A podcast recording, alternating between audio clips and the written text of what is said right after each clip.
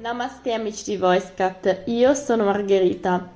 Oggi fuori dal chiostro ho il piacere di ospitare Gianani. È stata con noi l'anno scorso per parlarci della sua esperienza da studentessa in Ucraina e di come ha vissuto i momenti dell'inizio del conflitto. Oggi, in questo lunedì, è con noi per raccontarci le conseguenze del conflitto sulla vita e sul percorso universitario.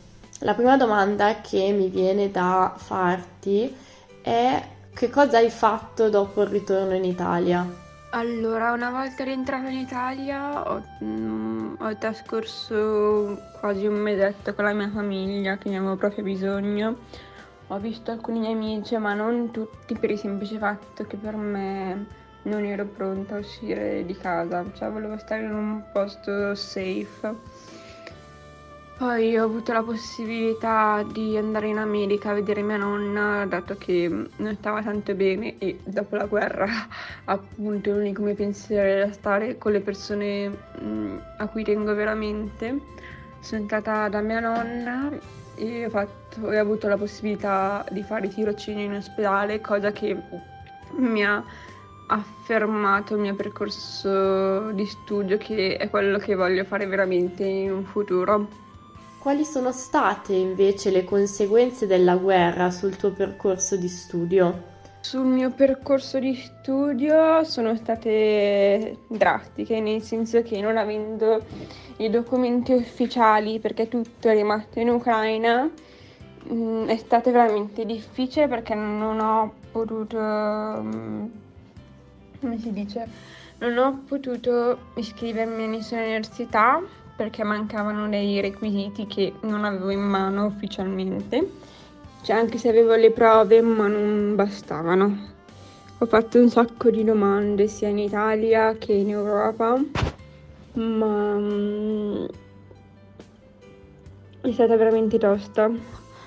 Poi ad una certa ho deciso magari devo abbandonare medicina e um, fare un altro tipo di percorso ho avuto un'opzione, ma quando stavo pensando di cambiare corso mi è stato riferito che ho la possibilità di trasferirmi perché la mia università ha un accordo appunto dove sono ora in Georgia. E ovviamente i tempi sono stati lunghissimi.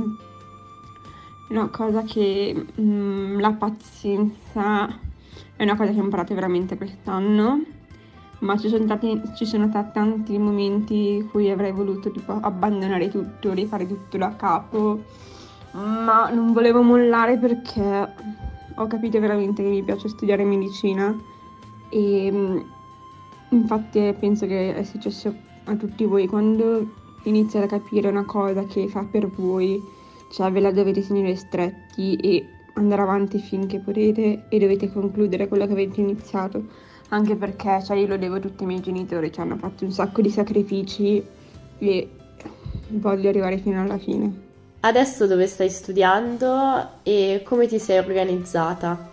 Ora sono a Tbilisi in Georgia, magari tutti pensate che sono matta, che sono venuta qua, ma ragazzi è l'unica opzione che ho e voglio mh, mm, finire il mio percorso di studio perché è quello che voglio e poi mi permette anche di sperimentare nuove, la nuova cultura che è qua e le persone che incontrerò da, che vengono da diversi paesi. Um, appunto la mia università ha fatto questo tipo di accordo, cioè diciamo che um, la Georgia sta aiutando tanti studenti internazionali dall'Ucraina e a breve inizierò l'università ma la maggior parte dei miei amici sono tutti indiani, quindi stanno aspettando il visto.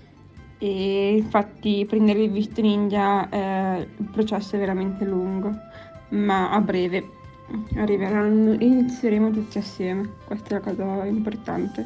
Se tornassi indietro, torneresti a studiare in Ucraina? Sì, senz'altro.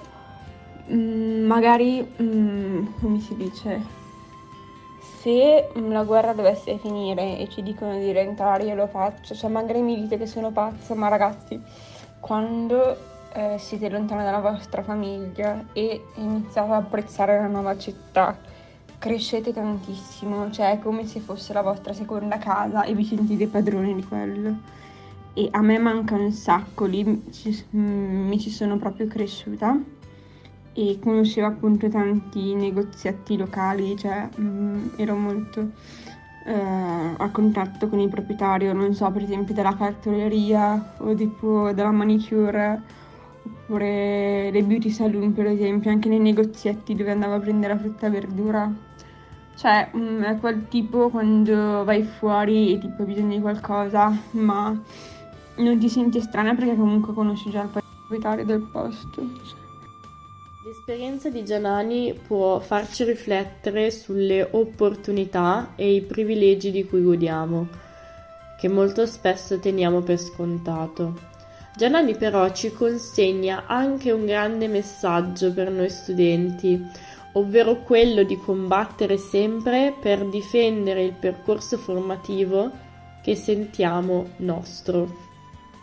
Cari ascoltatori, la puntata è finita. Ringrazio di cuore la mia amica Gianani per il tempo che ci ha dedicato.